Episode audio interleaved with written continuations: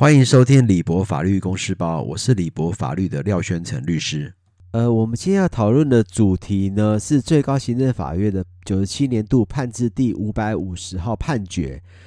那该上诉人主要是某半导体股份有限公司，那被上诉人呢，就是财政部高雄市国税局。最主要的争议点呢，就是呃，属于盈利事业以经营团队所拥有专门技术作价，如未取得专利权，形式上是否属于所得税法第六十条无形资产的范围？在本案中呢，上诉人民国八十九年度以技术作价增资新台币八千万元。那账列无形资产科目，并自八十九年六月二十九日起呢，分三年平均摊销，于八十九年度盈利事业所得税结算申报时呢，列报技术作价投资之呃摊销费用约一千三百余万，分别报列于制造费用各项耗竭及摊提八百余万，营业费用各项耗竭及摊提四百余万及研究发展费用。那各项耗竭及摊提七十几万等科目项下，那被上诉人呢以该技术未获得专利权，不适用于无形资产计提摊责规定呢，未予以认定。那因此呢，上诉人不服申请复查未获变更，因此提起诉愿被驳回后，提起该行政诉讼。那最高行政法院呢认为呢，营业事业以经营团队所拥有专门技术作价，如未取得专利权呢，形式上既不属于所得税法第六十条无形资产的范围。那其实它主要的判决理由如下：按所得税法呢第六十条规定，第一项营业权、商标权、著作权、专利权及各种特许权等，均现以出价取得者为资产。那第二项呢？前项无形资产的估价，以自其成本中按其扣除摊折额后之价额为准。第三项摊折额以其成本左照按左列摊折年数按年均计算，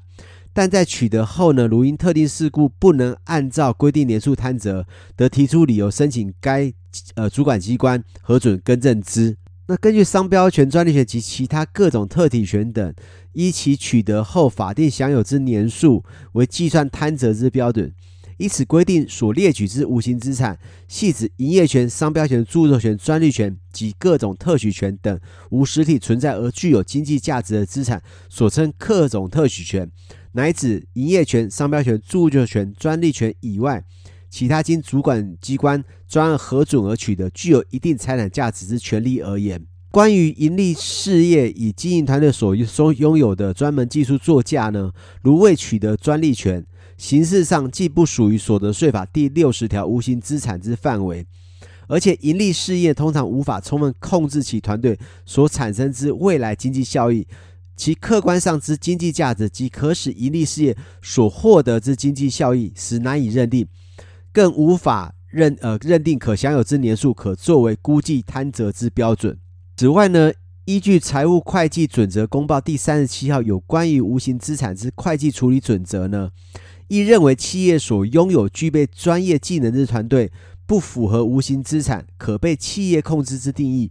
基于课税明确、公平原则及避免租税规避之考量，自不宜将所得税法第六十条规定之无形资产扩张解释为包括所有的专门技术在内。此外呢，又依财政部所颁布盈利事业所得税不合常规移转定价查核准则第四条第一项第九款规定，无形资产呢是指营业权、著作权、专利权、商标权、事业名称、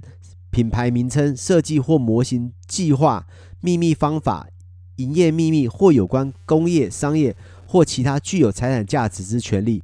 无非界定无形资产的范围，此与所得税法第六十条之规定有别。况且，并非所有无形资产之经济效益期限均可合理估计，因此，依据商业会计法第五十条第三项后段之规定，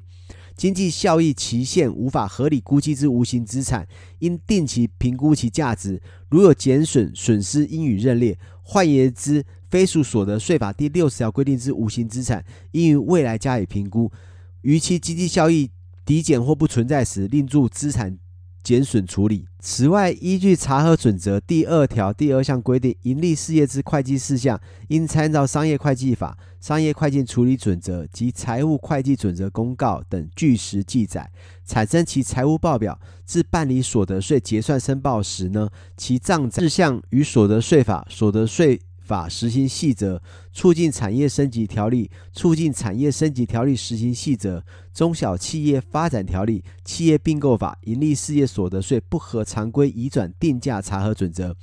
本准则及有关法令之规定未符者，应于申报书内自行调整；